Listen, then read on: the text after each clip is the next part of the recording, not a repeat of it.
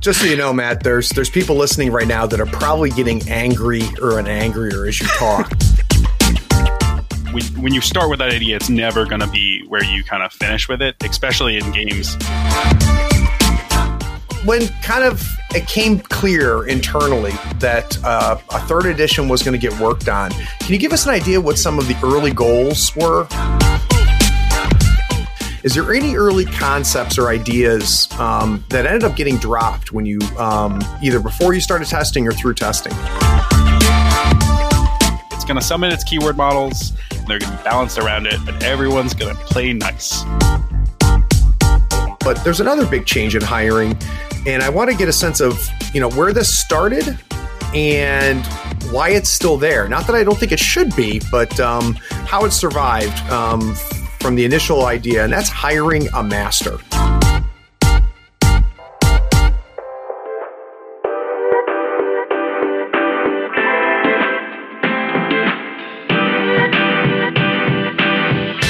There are few things better than stepping away from the screens, unplugging and sitting around a table to do battle with your friends. Every week, Third Floor Wars brings you the latest strategies, tactics, and reviews on board games, card games, and miniature games like Malifaux. If you want useful information on the games you already play, or new insights on great games other people are playing, you are in the right place. Craig and Ray welcome you to the third floor and the Tabletop Talk broadcast. Craig here on the third floor, and today we have a very special guest from Wyrd's design team, Matt Carter. Now, the newest edition of Malifaux has been announced, and it's going to be releasing here in late June. So, what could be better than picking the brain of someone involved in the development, design, and testing? So, Matt, welcome to the third floor. Hi, yeah, thanks for having me. Um, super excited to be here. Oh, glad to have you, man. Now, for those who uh, have not really interacted with you uh, that much, Matt, can you give us a little bit of background as far as you know how you ended up coming to Wyrd, how you ended up being a game designer for Wyrd? Uh, yeah, so um, I was very fortunate in that I've been playing games since I was a really little kid with my family, and uh, started playing minis games when I was something like eleven or twelve. Wow! And uh, going on from there, I somehow fell into uh, in college. I went into a game design degree, degree, and I don't know really how I got there. And then eventually, I was like, I'm doing tabletop ga- games as a degree. And I was like, "Hmm, what is happening? And uh, that kind of finished up. I was like, okay, what do I do now? And uh, I'd been playing Malifaux back in 1.5, really, really early 2. And uh, I was contacted by one of my friends, and he was like, oh, Wyrd's looking for another designer. I was like, cool. I mean, I have no chance in hell in doing anything like that. I haven't played the game in a while, and like uh, I'm just fresh out of college, and then it just kind of fell into my lap from there. Um, I got to know all the guys, and uh, everyone seemed to really like me. So it's it's one of those things that like if you work at it and you you consider yourself uh, good at the kind of the hobby and can really um, get into things, you can kind of take it from any direction. Um, I consider myself very lucky, um, but yeah, in terms of just uh, being on the Wyrd game design team, um, I would say it more fell into my lap than anything. But Well, just so you know, Matt, there's there's people listening right now that are probably getting angry or an angrier as you talk because there's a lot of people that would go, "Boy, how cool is that? Go to college for game design, work for a company like Wyrd, and make cool games." So good for you, man.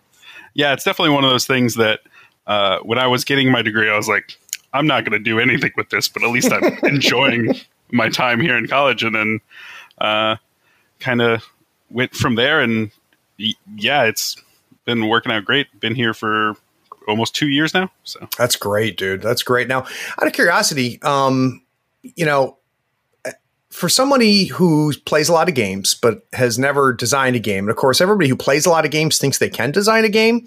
Uh, but uh, as I think anybody who's spent any time with games over a longer period of time understands that there's a big difference between the two. I'd be curious though, as far as getting a degree in it. Like, if you were to say one or two big takeaways, like what opened your eyes in college going to school for that? Um, honestly, a lot of it was uh, being able to look past every idea that you have as you kind of learn that everything is is not as good as you think it is, which is really basic advice that a lot of people will pick up. But like um, when when you start with that idea, it's never going to be where you kind of finish with it, especially in games, and uh, especially with Malifaux and working on a team, you kind of have to give up specific things that you're like, oh, I really really love this but sometimes you have to do what's best for the game, the team as a whole, and be like, okay, I'm going to give up on that one minor thing to make the game better because, uh, I mean, I'm only one person, and if you're playing a game with hundreds and hundreds of people, um, it really makes a big difference. So. I would imagine it'd be uh, it'd be easy to get married to something and and really kind of fall in love with it, and uh, that has got to be tough to let go. Yeah, it, it it definitely is, but at the same time, once you do it a hundred times over the course of college, you're like, okay, um, I can l- look past any idea, and uh, once you write down essentially 500 ideas for something, um, you'll eventually get one that everyone kind of agrees on that's good, but it's never the first one. Yeah, yeah, I can imagine. Well, you guys have several games um, and products out there, but I think what I want to do, Matt, is focus on Malifaux, just because we are really on the cusp of the newest release of third edition. And what I was hoping to do is um, kind of pull the curtain back a little bit. And for a lot of us, um, you know, the a new edition of a game is stressful. It's confusing. Uh, it seems like things are just happening. But um, you know, this has been a part of your life for a while now. So um, when kind of it came clear internally that uh, a third edition was going to get worked on, can you give us an idea what some of the early goals were? Um, you know, really even before the process started. Uh, yeah, absolutely. Um, so I came in right at the very cusp of uh, working on third edition. Basically, I sat down and they were like, "All right, we're doing this," and I was like, "Okay." And so we kind of went over what we really wanted to work on with second edition going into third. Um, and the big thing that kept coming up was um, thematic crews, and mm. that, that has one of been one of the things that's carried on, um, hopefully pretty well. In that um, playing a game of Malifaux, it never felt right to see something like Rasputina running with um, a whole bunch of Fire Gamin, which doesn't necessarily happen in second edition. Um, but the, the idea of thematic uh, unity on a table looks really good from an out- outsider's perspective, as well as it feels really good to makes you get really invested in the characters in the individual game. And that was basically the biggest core concept that we wanted to go forward with. Uh, there were a bunch of others. Um, one of the things that we really pushed for was accessibility and clarity within third edition. A lot of second edition had um, slight variations on how something was worded, mm-hmm. or uh, a whole bunch of things that were very, very similar but slightly different. And so we wanted to rein a lot of those things in. Um, and then working on um, reinvigorating some of our older models that didn't see a lot of play or were uh, considered bad or um, underutilized. And then obviously just trying to make the game more fun in general. To us, it's it's a, a game, so it should be fun to play in every way. So. Yeah, and boy, that that's cool that that was an early concept because if there's something that I have been, you know, screaming at the top of the hill about is I think key, the keyword system where you guys ended up to to kind of meet that goal I love it. And I'm hearing a lot of feedback here in the North Carolina meta and online that I'm not the only one. Um, even some of the guys in the UK that I talked to are really getting a kick out of it um, for all the reasons you listed. So, um, you know, hats off on that, man, because I think that you guys um, really, really did a great job there. And I would imagine from a design perspective, it's going to simplify balancing going forward. Do you think that's a reasonable assumption? Oh, yeah, absolutely. The the whole idea of um, balancing the, things based on keywords kind of has a trickle down effect into everything that we do. um, especially when it comes to like when we want to introduce a new model. Um, it makes it a lot easier to introduce a four Stone scheme runner for um, something like uh, Pandora if she doesn't have to compete with the Terror Tot all the time because the Terror Tot right. is suddenly more expensive. Um, and along with that, it it, it is more fun to play and, and and have things that look uh, as part of your crew.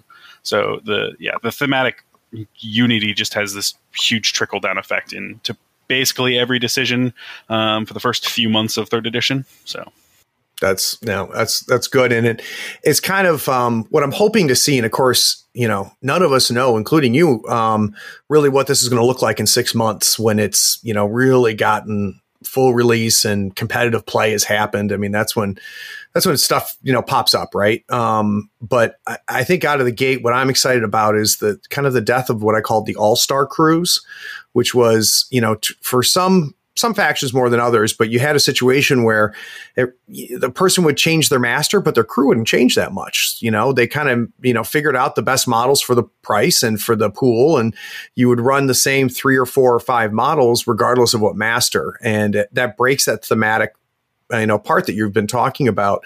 Um, I'm really optimistic that the keyword system is going to do a good job with that. So that's cool. So that's that's an early concept, Matt, that that you guys ran with um, and really, you know, ended up, you know, sticking. Um, I'm curious: is there any early concepts or ideas um, that ended up getting dropped when you um, either before you started testing or through testing? Uh, yeah, absolutely. There's tons. Um, there's there's tons of things that we kind of threw out that got put on the cutting room floor.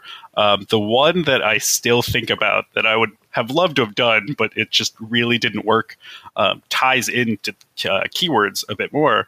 Um, with third edition, we have a lot of keyword abilities um, that tie across the models. And the original concept behind that was that the models didn't really have this ability on them, and it instead was on its own card, and it was kind of linked to whatever master you chose. Uh, chose so that um, essentially, if you're playing Kaeris, not everyone needs to have all of the Kaeris keyword abilities written on their card, but instead, all of these things are just on one single um, edition. The interesting, yeah. The problem, so, so, like a keyword guide, almost. Yeah, almost like a keyword guide. And originally, it did a couple other things. Um, it would provide new abilities. It could um, give you bonuses, uh, have specific effects um, during hiring, a whole bunch of different things. And just really, really early basic internal play testing um, showed that it was a little confusing and it lost a lot of the theme of the individual models. Um, and it made all of the models really, really complicated. Yeah. And so it just had a lot of things to remember. And so uh, that idea was pitched uh, a couple months in. Yeah, I could see some, you know, why it would have been attractive though, because, you know, if you wanted to make a major shift to an entire keyword, you change one card. And you know suddenly it's a seismic change across multiple models. But at the same time having to refer to two different cards for every model is kind of a you know a pain in the behindicus so that's interesting. That's interesting. Um it uh huh i'm gonna have to soak, soak in that for a little while because there's things i like about it but i definitely can see why it got uh why it got dropped. How about um, something that survived this process, but really changed a lot? So, is there something you can think of that you guys talked about early that you know it, it's still we can still see the you know the the remnants of that initial idea, but it changed a good bit. Uh, yeah, there's one that the core not necessarily function, but how it kind of uh, looks in third edition compared to when we originally started with it was actually summon upgrades.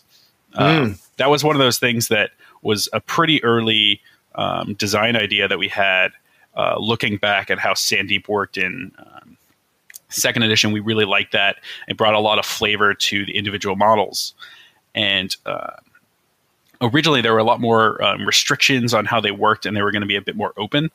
Um, but a, a, lot of what they are still um, kind of shown to be now is generally like a plentiful number, which uh, res, uh, kind of restricts how many you can hire of that that one single upgrade.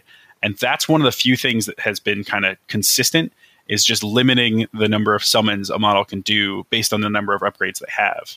But how the models look, how the, the upgrades look, sorry, has changed kind of dramatically. Um, and minor amounts of those, uh, the, the flavor that we kind of lost on some of those were added in very in the the tail end of the the open beta just to bring a, a bit more flavor and have less blank cards. A good example of that is um, Sandeep's Shackled Elements with uh, the With Our Powers Combined ability. That was added as a way to just have less pure blank text on a card and bring a bit more flavor, as well as um, bring together some of his um, initial designs forward and have a, a, bit more fun with it. So. God, I, I, the fact that you can remember any of this, Matt, off the top of your head after being buried in it blows my mind. Because um, I have trouble just remembering the 10 models I, or five or 10 models I put on the board, let alone every model out there. So hats off to you on that one. So, guys, we're going to take a quick break. And uh, when we get back, um, I want to pick Matt's brain and learn a little bit more about the process of testing a new edition. Um, some of us have play tested before. Some of us have watched play testing happening. Um, I really want to get a sense of what it's like to be, um, you know, in the designer's chair uh, while the testing's happening. So we'll be right back.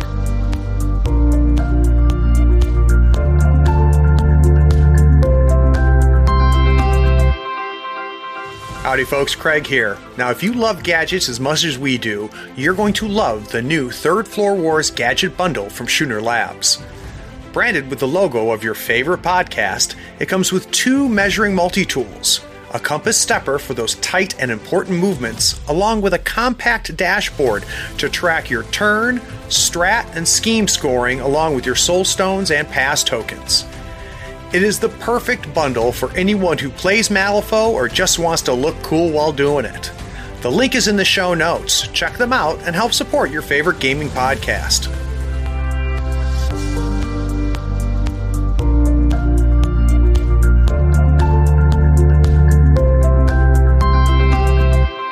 Okay, so now that we kind of got an idea of you know where where Malifaux Third Edition kind of started, um, I think it was really interesting, Matt, to hear you know how some things evolved and how some things died.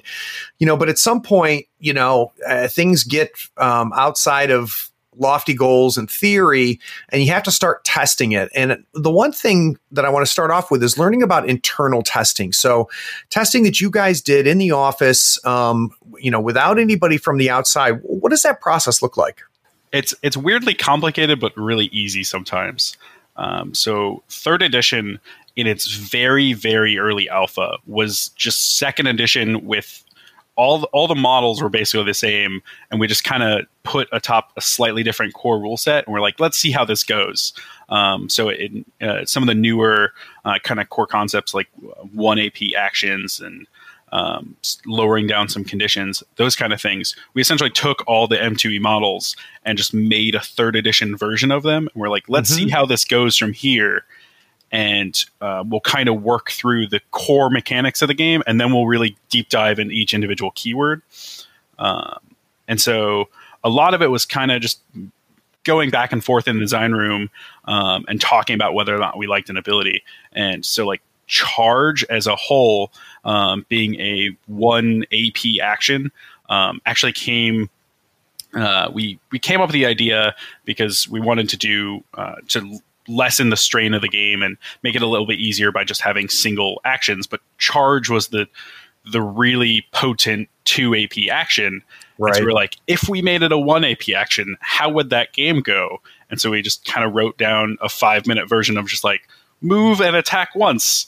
And we were like, okay. And then I played a game uh, of Ulix versus, I want to say Shenlong, and it worked great. We were like, all right, that, that seems good. I guess we can kind of test that out with a couple minor things. And um, eventually, the like rush mechanic got added and uh, move values were adjusted. And then there are some things that took a lot longer to change. So, um, pass tokens. Um, I I can't remember when that concept kind of kind of came about, but it took us a lot of iterations to kind of get to where we are today. Um, yeah. So, yeah. That's a big change. The pass tokens was a big change. So I can't. I, I would imagine it would take several iterations. What um, what pushed? Uh, this is going to not to make a joke, but what pushed you to make it a push? What uh, at what point did charge m- change from being a you know a move to a push? he was actually a really kind of basic change. We uh, when looking at second edition games, and people were like, "I'm going to charge over a fence." Um, we, we, as a design team would kind of look at each other. We're like, "How are they charging over fences? This doesn't make sense to us." We were just kind of thinking about it. We we're like, from a thematic and visual standpoint, it doesn't really make sense. From a kind of gameplay standpoint, it does. Um, and then with how charges got changed with being 1 AP and allowing you to essentially walk beforehand, um, we found that rather than going through the fence, um, going around it seemed like a much more reasonable um, kind of adjustment. Mm-hmm. So it was, it was, a lot of uh, kind of watching people play, and uh, especially with new players, watching them and be like, I can charge over fences. I guess that makes sense. And we we're like, that seems like a pressure point. Let's see w- if we can push on that and see where we can go. So that makes sense. That makes sense. It um the other part that kind of changed with charge, and by the way, I, I like where charge is now, um, and it, that is a, a, a many uh, something that I have encountered a few times already, which is I read it and go, okay, I don't know why we made this change. I don't know how it's going to feel. Like go into it a little skeptical. Two games in, I'm like, great idea, works perfect, feels right. So another change that happened with charge is, you know, originally you had to have a target to charge, right? So you had issues of line of sight and things like that. Now you don't. You can just charge. Um, can do you remember kind of how that evolved? The original kind of conversation was part of that same um, looking at the table from a new player's perspective and asking them, "Can you charge that person?" And usually the response is, "Well, I can't see them." So no. And then we kind of change it to where they can move around beforehand. And they were like, okay, I kind of move and then I move again and then they're right there. So can I attack them? And the answer pretty clearly to us became it's just more, uh, it, it's easier for players to grasp the idea of I can attack after I charge something um, instead of charging a specific thing. It also let us do a whole bunch of different kind of mechanical changes and see where things kind of played out. And as we tweaked things, we started to like how it worked um, better and better. Um, things with like uh, extended reach. I, I feel mm-hmm. like that existed in second edition. I'm not actually sure at this point. Um, but it, it felt really good with the the kind of non targeting of charge. Um, right. The, the only thing I will say that from a design perspective is a little bit annoying is rewording some minor things like disguised and uh, extended reach and how they have to say actions generated by charge. It's still a tiny pressure point that I wish we had found a way to um, better emphasize that. Um, which there are ways to do it, but it's making sure that gets across and is is a really uh, clear cut thing. Yeah, I, I would imagine that that that desire for elegance must always be pushing you forward and forward. But at some at some point you know if you get a little too fancy you start losing stuff right? It becomes things become a little ambiguous. Yeah absolutely. Um, the idea of elegance was one of those things that um, i really kind of pushed for when i came on the team and to make things that one word less if we can get one word out of this sentence, it'll just be easier. And mm-hmm. how how far can we go before it starts to just read as gobbledygook that doesn't make any sense? And uh, it was one of those things that um, with that kind of push, we came up with like the italic cost text, which let us do even more things like um, paying before you do things. Uh, so, for the instance of like Leviticus taking damage before he uh, would do his extra effects, it makes it really easy for us to say, hey, you can't kill yourself by taking damage because that's a cost. And all right. of those kind of came from these basic ideas. Um, so a lot of people, when they think about game design, they don't necessarily think about all the trickle down effects that you can get from one core kind of minor change. Um, it's a really big difference with what we're thinking about compared to just the average gamer. Yeah, and it, um, you know, I think to a certain degree, it's almost impossible, I would guess, to take the blinders off too, right? Where you guys have been in a room, you've been working on it, and it's it's got to be hard to look at it with fresh eyes. And sometimes that's really the only thing that's gonna kind of you know bring stuff like that out. Um, which I guess you know would lead you to you know kind of now. Did you guys have alpha testing with people outside the company? Uh, yeah, we we had a round of alpha testing with um, a few select people outside uh, outside of Wyrd, um, but occasionally we will sometimes bring in um, like one of our uh, office people or warehouse people and just be like, read this, tell us if it looks weird, because from from the perspective of the person who sees it 500 times a day, it, yep. I'm so used to it that I can't decide about whether or not it makes any sense.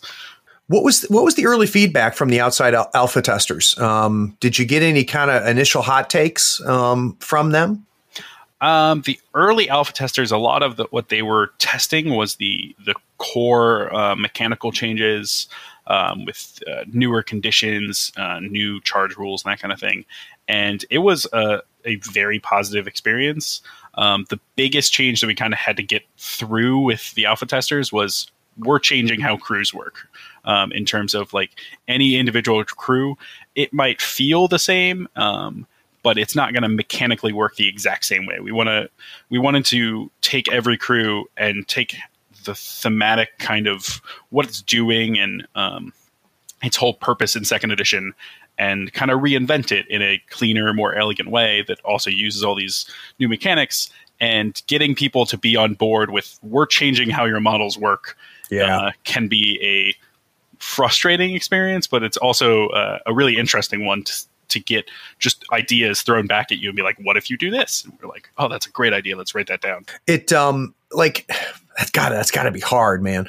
Like, uh, if for, for a designer, let's say let's let's go to closed beta now and you guys are in closed beta what what what is the hardest part from a designer's point of view in beta testing that maybe isn't obvious to people that, from the outside? Um, this is going to sound weird, but it's the not obvious stuff. It's it's when we make a change to a model that isn't directly based on that individual model's mechanics. It might be based on something way outside of that model that we saw some sort of combination that we were like, uh, that's going to break the game. So we can't do that. Um, right. The the one that I kind of think of this was an open beta change that a lot of people still kind of question of why it's like this is um, the new misery on the woe keyword. Um, mm-hmm. They essentially that ability has the once per activation restriction on it, and I've gotten the question a lot: Why is this once per activation? Um, it seems really powerful, but why specifically that?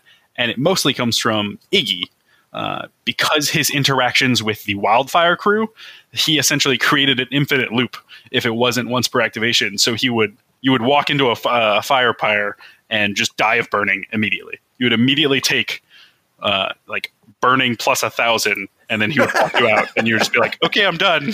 And so that was uh, weirdly enough, that was one of those things that we implemented new misery, and then about five minutes before we hit publish, I was like, "Oh crap! I I have to fix this right now, otherwise That's someone's going to call me on it." That's funny. Um, I would all you know. It's it's funny you talk about you know you, you think of Iggy in in one container, but Iggy you know has feats in different containers, and really within faction we can still hire um, non you know non keyword. There's a tax a- attached to it. One of the things that we lost was was mercenaries, um, and I didn't anticipate that happening, but I wasn't shocked when I saw it because that had to have been a huge challenge for the you know people trying to balance two E, um, having people like Johanna that can go with any crew. Uh, yeah, I, I feel bad for those people to be honest. Uh, anyone that worked on second edition and had to balance mercenaries, um, those are were some of the most complicated models that we kind of had to deal with. And the idea of going into third edition and being like, all right, we got really thematic crews and uh, and new ideas going on. Let's bring in this random Freikorps trapper from uh, and and see how much it can break my crew. And the idea of these mercenaries that kind of show up anywhere, we were like, while that's cool and fun, it's really hard to balance, and that model has to be balanced against every model in the game. Oh, what a nightmare! yeah, this the the kind of um, parallel thought to that was we call it the Leviticus problem in the office. Was Leviticus had such a huge hiring pool that while those models didn't have to be balanced against every model in the game, Leviticus himself couldn't be too powerful or couldn't have this kind of um, unique power structure that we wanted him to have in third edition because he just had access to everything. And so we kept having to kind of look at something and be like, well, is this broken with this other random model from said faction? Um, and all of these things kind of had to be weeded out. Um, and the kind of last of that that was weeded out was Zoraida's enthrall ability, which kind of got cut. I want to say the really early open beta.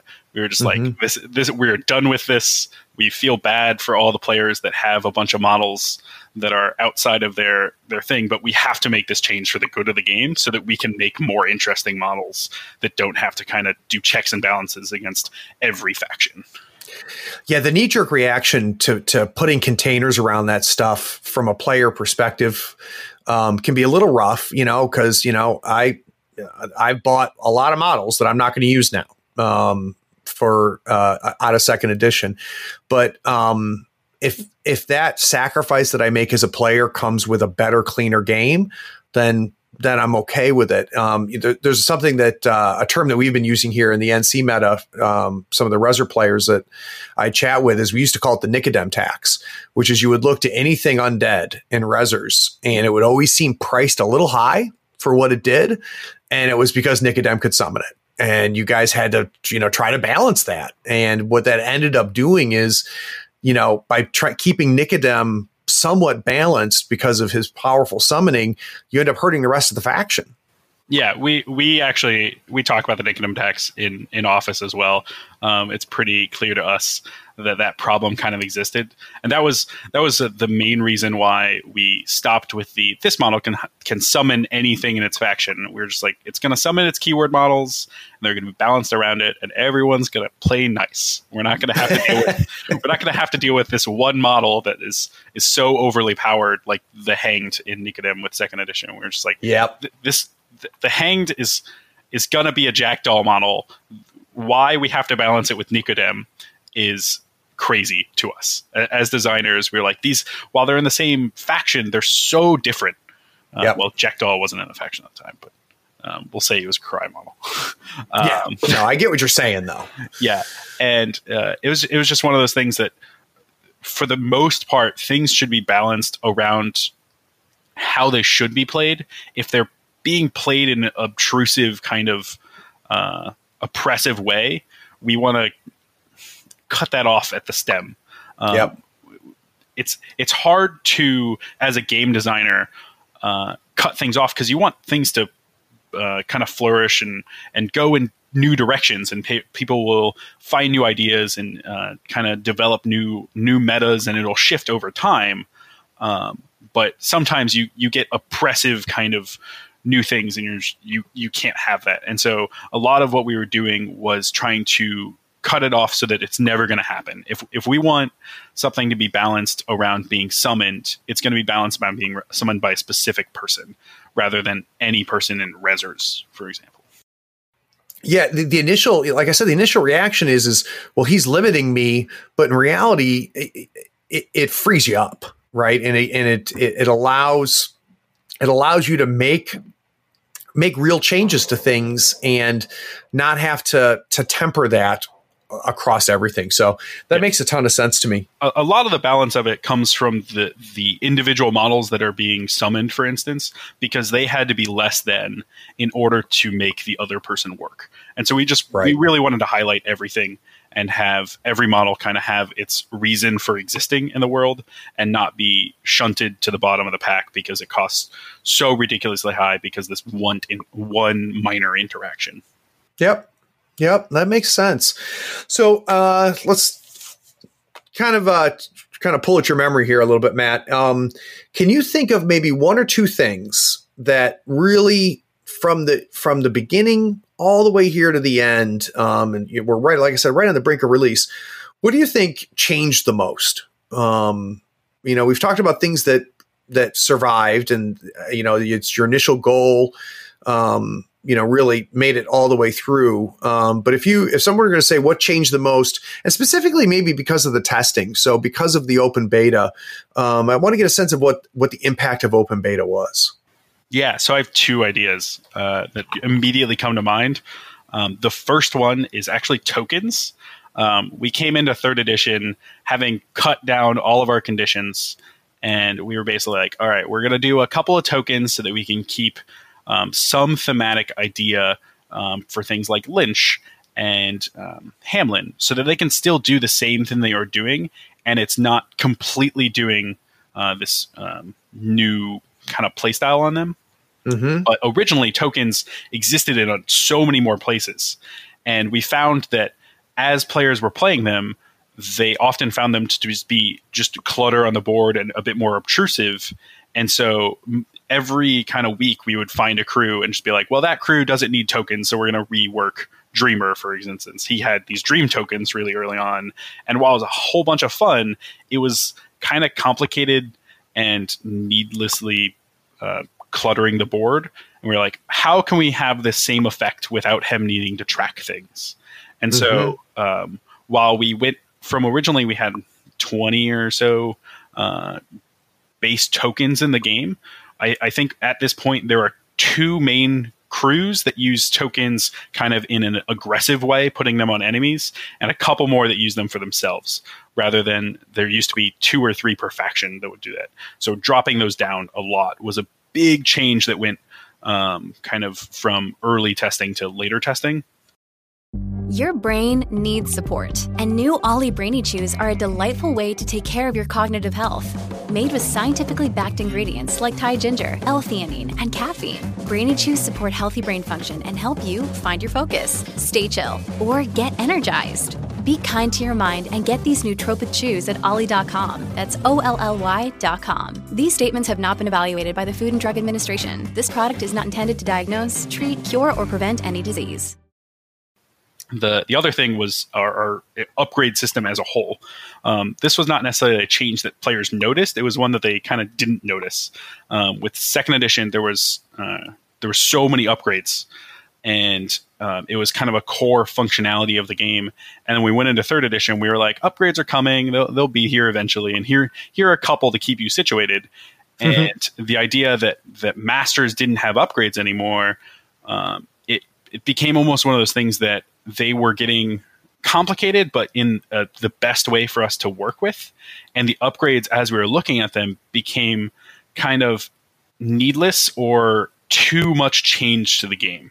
Yep. And so the the master upgrades kind of just as we worked on, we realized that they were they weren't bringing enough to the game, and if they were, they were either too expensive or kind of uh, too much change that it was really ob- odd and obtrusive to play with.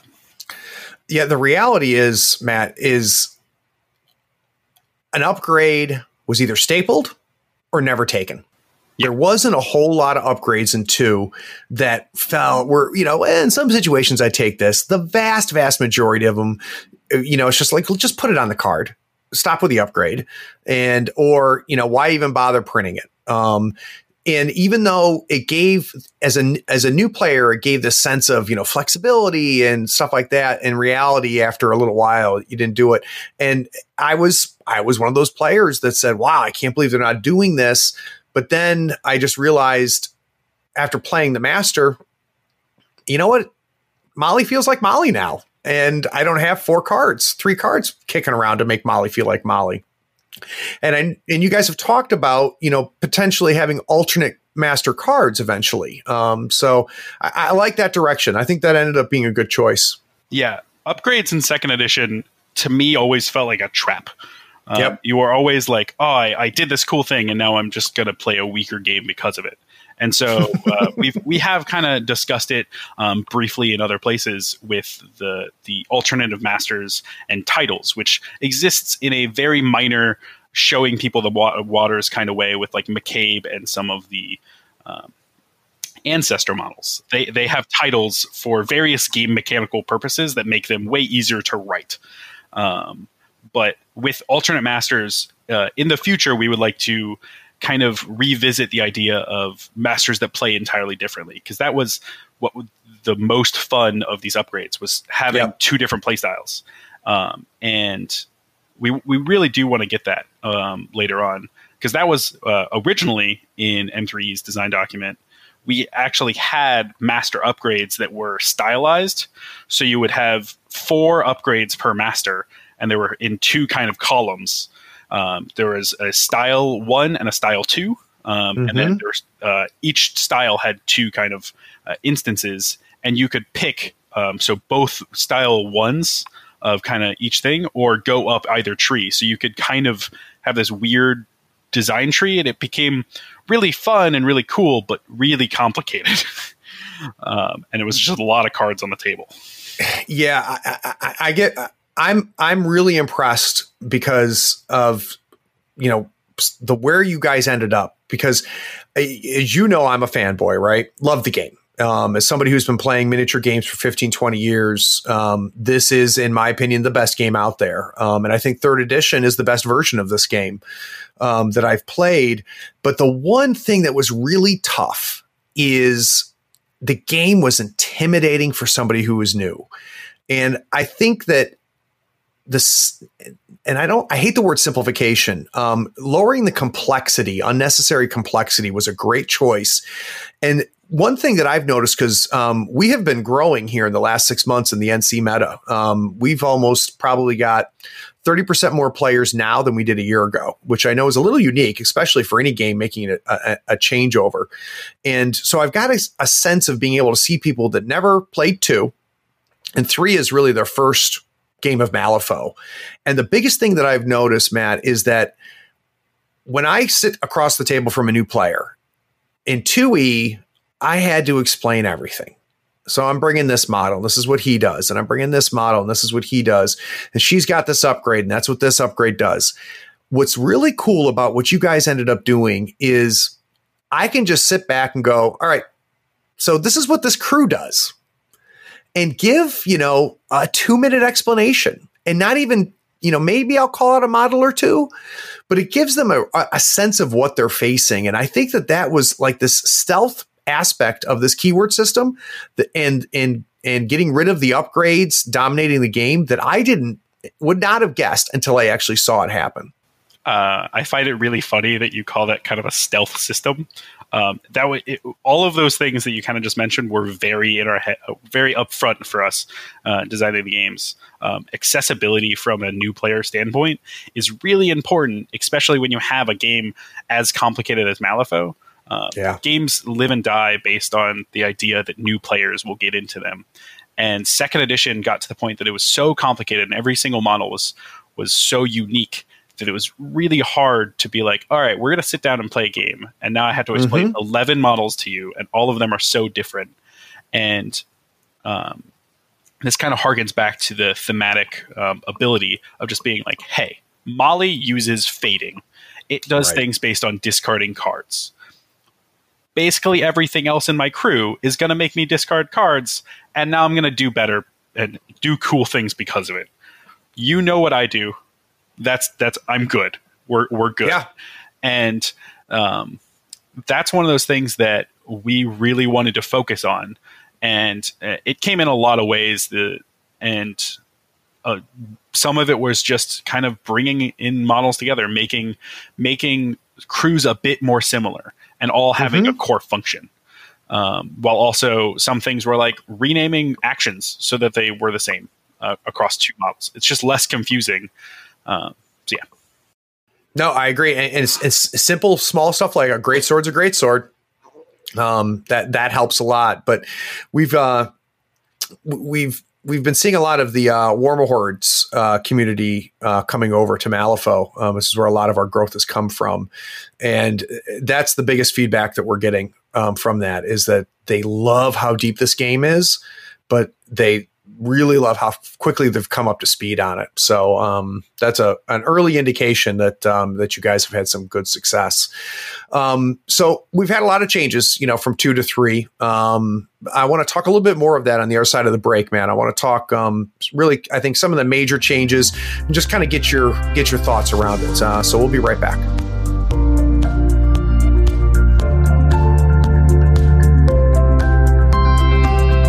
Okay, so now that we, you know, it was really interesting, Matt, to you know hear, um, you know, kind of that process of testing. At um, uh, you know, reading the testing boards, and uh, you know the Facebook messages that fly back and forth. Um, sometimes I feel like the Iron Man suit that you guys have to wear, not to take things personally, is impressive. So it's just kind of neat to, to, to get a feel of that um, from your side.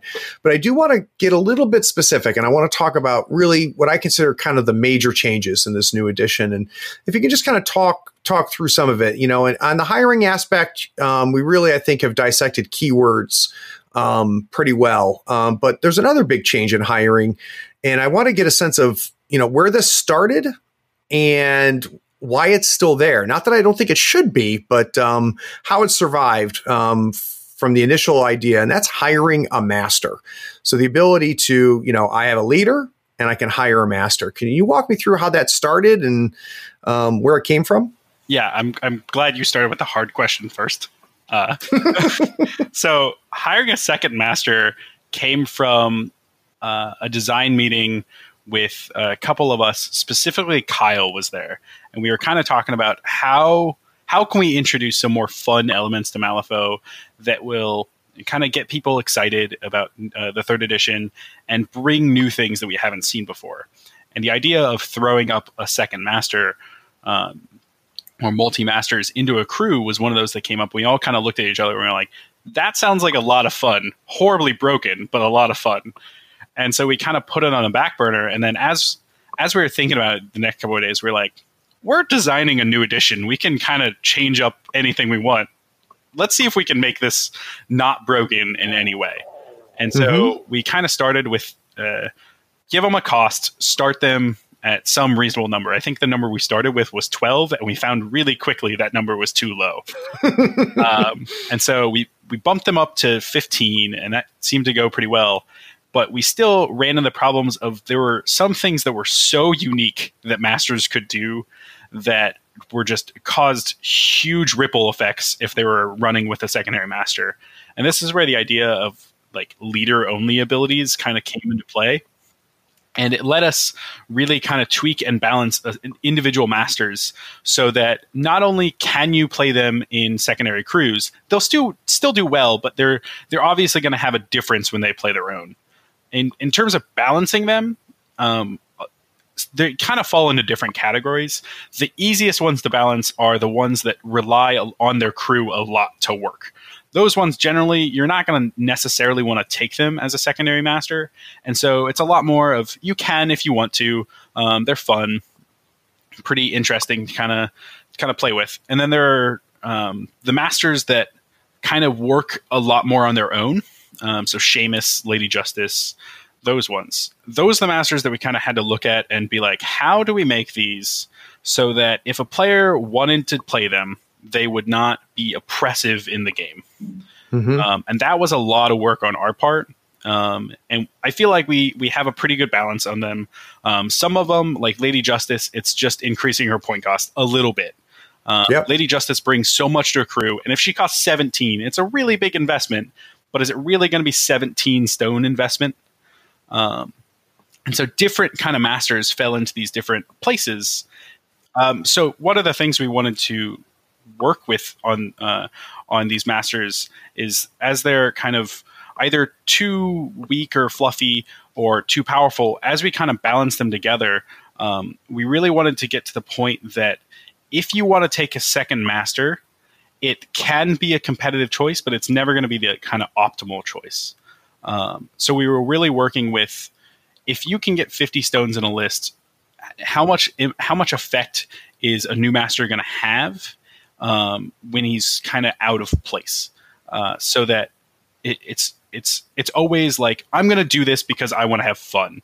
Uh, I'm going to have Molly and Seamus together to bring back that time when Seamus kind of had a control over Molly. Yep. We can see them play in a singular game because that to us tells a really nice story.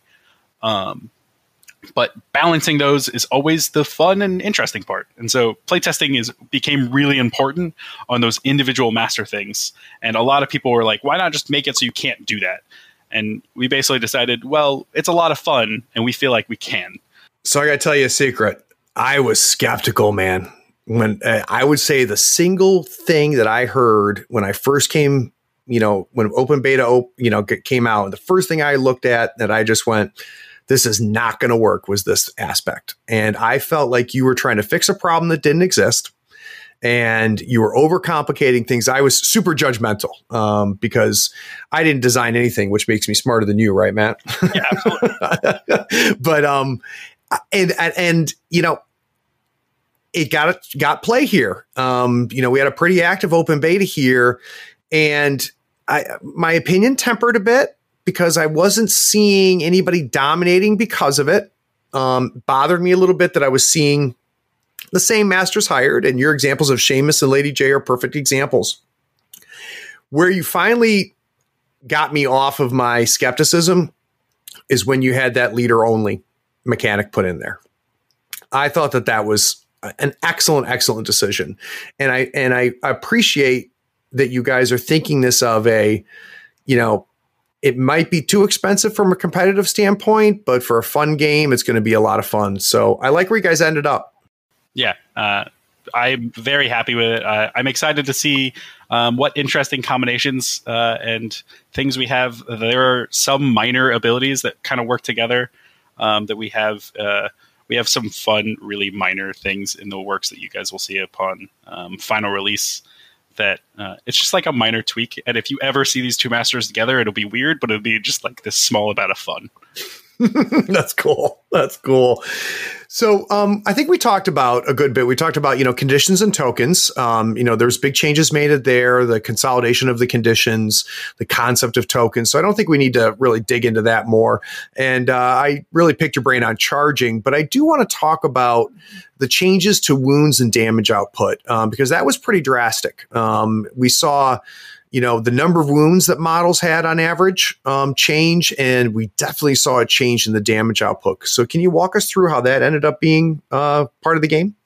Yeah. So, this is one of those that was not as intentional and pe- as people think. Um, it kind of became a bit more intentional as we went on. But when we started reworking models for third edition, um, we kind of had this new balance idea in, in our mind and so as these models got rebalanced, we are like, okay, these models play well on the table and they're doing things we want. And as we would hit things, they would kind of fit into that kind of balanced structure. And so as we went along, we were like, okay, so damage is going down a little bit across the board. HP is kind of changing depending on your the cost of the model. And that uh, so that was one of those things we kind of went in knowing was um, these kind of core basic balance principles. And the the damage profiles changing kind of was just a reflection of us rebalancing things. The major idea behind that um, coming from we don't want models to die in one activation and die in one hit. It feels really bad for the person playing as that uh, that character to just kind of activate and be like, okay, I'm dead. Um, what's next? And so uh, by kind of tempering those numbers just a bit, um, we saw a pretty big reduction in just flat out destruction of models in one activation. Granted, it still exists um, in certain places, um, but it exists in a specific kind of box that we can adjust and work with uh, that is there on a specific purpose. So the Viktorias, they're they're meant to kill things. So. That's exactly what I was thinking when you talked about it. Yep. It there, there's a lot less feels bad in this edition because of this change, um, which I like. Um, I have a an irrational hatred of the Viks uh, from 2E. And I don't hate him as much in three. Um, so that's that's a big deal because I really hated them. I hated I hated that they existed um, because I thought that literally thought that they were bad for the game, and I don't feel that way anymore. I think they still are killy. I think still they still do what they do, um, but they just don't create that negative play experience like they used to. Um, so I, I, I, like those changes, man. I think that ended up uh, doing really good things. The uh, the upgrades we've talked about, so um, you know, really huge change on the upgrade system, and I think we dissected that. Um, but one thing we haven't really talked about, man, is um, there's pretty big changes to how terrain works and the terrain rules. You know, things like you know a terrain having a shadow and stuff. Um, I'd be curious to know you know where that started and you know what what was the idea behind making those changes um, yeah so where it started was uh, vantage point was confusing you think? It, it, was very confusing. Granted, at this point, I couldn't explain Vantage Point to you, but it's been two years since I used Vantage Point. Um, but it was really unintuitive, and new players couldn't understand what was happening. Um, and so when we kind of worked with Shadow, we were just like, how can we make this system, while complex and interesting, using not necessarily true line of sight, because true line of sight is just a, a system that uh, limits our model line, which is something we're really proud of. Um, and so we, and it also limits kind of hobbyists to working. So we were like, we can't do true line of sight. What's the kind of next thing we can do? And we kind of came up with the shadow system as a way to, uh, it, it, it's really easy to once you figure out what's going on, look at a table and be like, "Do I have cover? Yes, I'm within three inches of this thing, and yep. there's uh, room in the way." Um, so that was one of those those instances that um, it kind of came about of how can we make this as easy as possible to see what is happening on the table. Um, the other big changes with terrain being like concealment and concealing terrain. Um, that was one of those things that we wanted to keep around the negative attacks to modifiers, but kind of lessen it because shooting in second edition was never as good as melee combat, and we wanted uh, like projectile based crews to to feel good and feel powerful. And so if we limited that that negative twist to attack modifiers to more um, concealing terrain, uh, which is a lot less common on boards, then it's it's a weird balance change that has nothing to do with the individual models, but is more the terrain of the the table. Um, because cover is less oppressive to them. Um, yep. So that was one of those big things that we we just just working on it um, from a, a, visual standpoint, what's easiest to use and easiest to understand, and then also how does this affect um, gun lines and and because terrain doesn't have as much of an impact on melee crews as it does those that um, pack a bunch of gunpowder in their pockets. Yep, no, that makes sense. It you know what's funny about the shadow rule. I have the hardest time explaining it to people that have played Malifaux before. If someone has never played Malifaux before, makes total sense but if they play 2E, they're like, wait, what? Wait, what? So yeah, it, I, that's a sign that I think you did the right thing there. Yeah, that is actually a thing that kind of shows up uh, a lot of second edition players getting confused with third edition. Um, one of the biggest kind of hurdles we have uh, designing third edition was making sure that the communication um, is is for new players and for players that are already in the game um, because those are those are the ones that have supported us for the longest time. We want to make sure that they kind of get the extent of the game. But Shadow is just one of those things that you kind of have to go for the the easy solution that new players understand because it's a really complicated topic. Yeah, yeah. Getting, I mean, the whole concept of terrain and line of sight and all of that is something that model companies, miniature game designers have been tackling for forever. Um, and you know, the one thing that was good about GW's approach of true line of sight is it simplified things I'm really glad you guys didn't do it because I hate it. True line of sight. So from from a perspective of a game designer, I weirdly think of my job is not to like make the best game possible. It's to make the game that that gets models on the table and that uh, excites people about the model line because to us those are those are what's super important. We we love our game and as a game designer that is really my kind of forte. But if if no one wants to buy the models, then why the, the game is never going to be played. And modelers love their weird bases and they're changing up things. And True Line of Sight just cuts that to the ground. You can't really adjust the height of models with True Line of Sight, and so it's it's one of those those game mechanics that is a modeler's nightmare. No, I, I really happy you guys didn't go in that direction.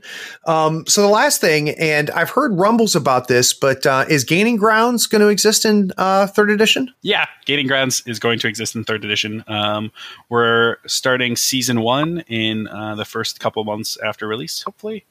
Um, we'll get some playtesting started on that. That's going to do a couple minor things. Um, if we need to make adjustments to schemes and strategies, um, uh, initially that's where that's going to come in. It's also going to allow us to kind of change up things and and um, allow us uh, a, a, bit more freedom from what we've seen in the first couple months to going forward.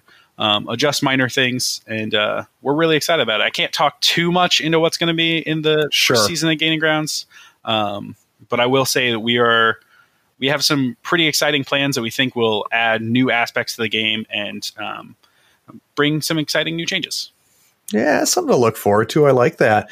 All right. So the, last thing I want to kind of learn from you is, uh, you know, we- we're a couple months now that, you know, uh, a good number of people have been playing the game. Um, you've got podcasts like this one, Schemes and Stones, and uh, the Scoundrels out there that have been talking about the game. You got a lot of people posting, you know, different things about the game. I, I want to know, you know, how does that feel as a designer? Like when, say, you know, Steven comes on my show and talks about Molly, and you know, you listen to somebody who didn't design it, you designed it, and they talk about it. Um, I really would. I've always wondered what it must be like to hear somebody talk about your baby. Yeah, so I, I will say this out loud. I listen to every podcast players put out. Anything that has Malifaux, the other side, Wyrd related. Even if you just put it in your description, I'll probably listen to it. I'm really excited about it. And so when I heard you guys talking about Molly uh, last week, two weeks ago, or something, uh, um, I was just really excited because I that was one of those things that um, I had a lot of my hands in in Molly, especially later on, and uh, hearing you guys talk about things that I had never thought of was just so interesting. Because you guys specifically came up how mobile Molly's crew was, and I was like, I know Molly's crew is super mobile, but I a lot of it for me came in the form of like night terrors and summoning night terrors with a forgotten marshal to kind of push them around and do a lot of things with that. And so when you're like, I never take night terrors, I'm like, oh no, what about night terrors? And uh, so just kind of hearing players talk about different things um, from uh, a more open um, kind of dialogue rather than just forums, we learned so much stuff that we we never would have thought about. Um, and so I I only hope that I hear about something. I, I never hear about anything that's like here's a game breaking thing that never got brought up. I just like please don't say anything along those lines. And I Oh, I like to funny. think that that didn't come up in that conversation. I don't think anything was was too No, bad.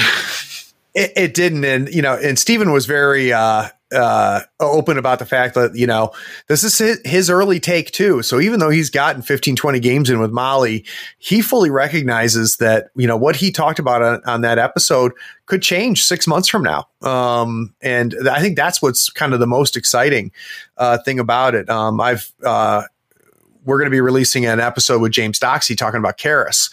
Uh, was another deep dive, I, I'm and I. I was, oh man, it was so good. I was fascinated because, um, you know, I read, you know, I did my homework um, on Kaeris before the episode, and he went in directions I never thought about, and I can imagine that uh, that's only a, a small taste of what you went through.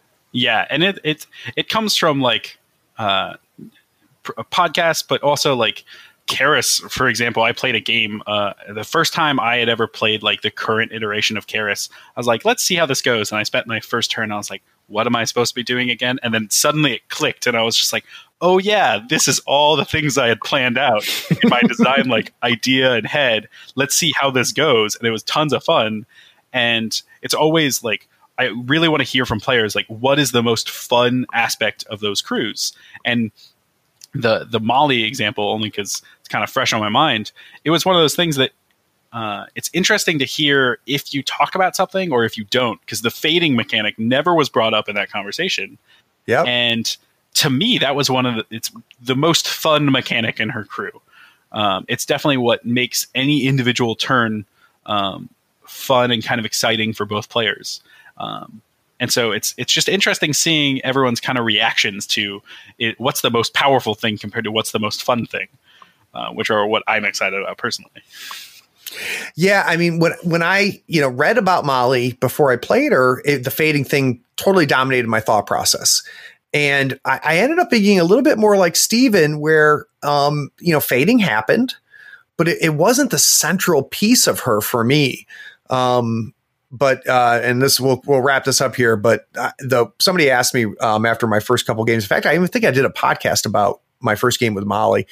What I thought was so cool about, and I'm so glad my first game of Malifaux Third Edition was with her, is my hot takes were it felt like Molly, even though she played nothing like she did in Second Edition, and not only that, but she she played like a master that I'd never played with before. Like it was a totally new experience, but it was still Molly. And that probably was the biggest compliment and what drove me to record that podcast about my first hot take is that like the fact that I had all of those feelings at the same time after my first game with you know the first master that I tried, it w- was really encouraging.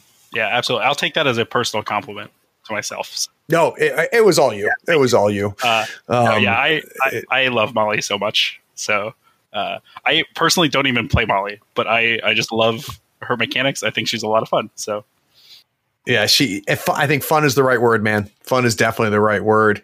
Um, all right, so you know, to wrap up, Matt, um, can you just give me give me an idea that if you know eight, six eight months from now, what would you love to hear everybody talking about to make you feel like um, you know th- this was a success? Uh, I want everyone to talk about a different thing. If I hear every master's name, that's what I'm excited for. Neat. Um, I really want people to be like, oh, I, I love uh, Molly or I love Kaeris or I love uh, Ma Tucket. I want to hear Ma Tuck eventually. Yep. Um, but I, I, I, I will consider myself um, truly excited if I can get a couple masters out of each faction and not have people like super power gaming and be like, well, this is the best model and you should always take it. And it's not meant for this in any way. so you're going to get that, Matt. That's unavoidable um, it, you know, people people figure a game out. Um, and it, uh, I, that used to really bother me actually because, um, and I, this is going to be a, a huge uh, shocker to all my listeners. I'm not good at this game, uh, nor am I good at any game I play. Um, and it, the min maxing, you know, power gamer stuff used to really bother me, but now I, I kind of realize, you know, when you when you set up a set of rules and you create something as complicated as Malifaux or any other miniature game, people are going to find, you know, the the path. You know, they're gonna they're gonna they're gonna figure the game out.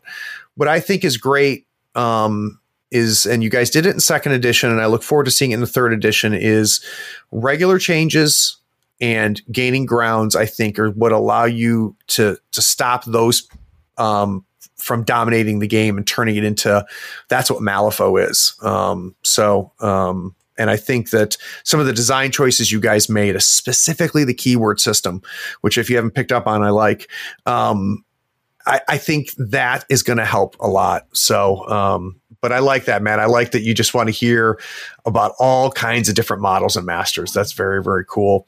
All right. So the, um, I want you to know that uh, I'm going to be bugging you again soon, Matt. Um, I really enjoyed this, and I know our listeners um, have loved um, kind of pulling back the curtain. So I hope you uh, hope you come back, and I'd like to talk Kyle and some of the other people to come on. So uh, can't thank you enough, man. Yeah, absolutely. Love being here. It was a great time. All right, everybody, take care. Thanks for listening. Be sure to rate and write a review on this podcast so we can find more people almost as cool as you are. Check us out on Facebook, Twitter, and YouTube by searching for Third Floor Wars. That's T H I R D. We'll catch you next time on the third floor.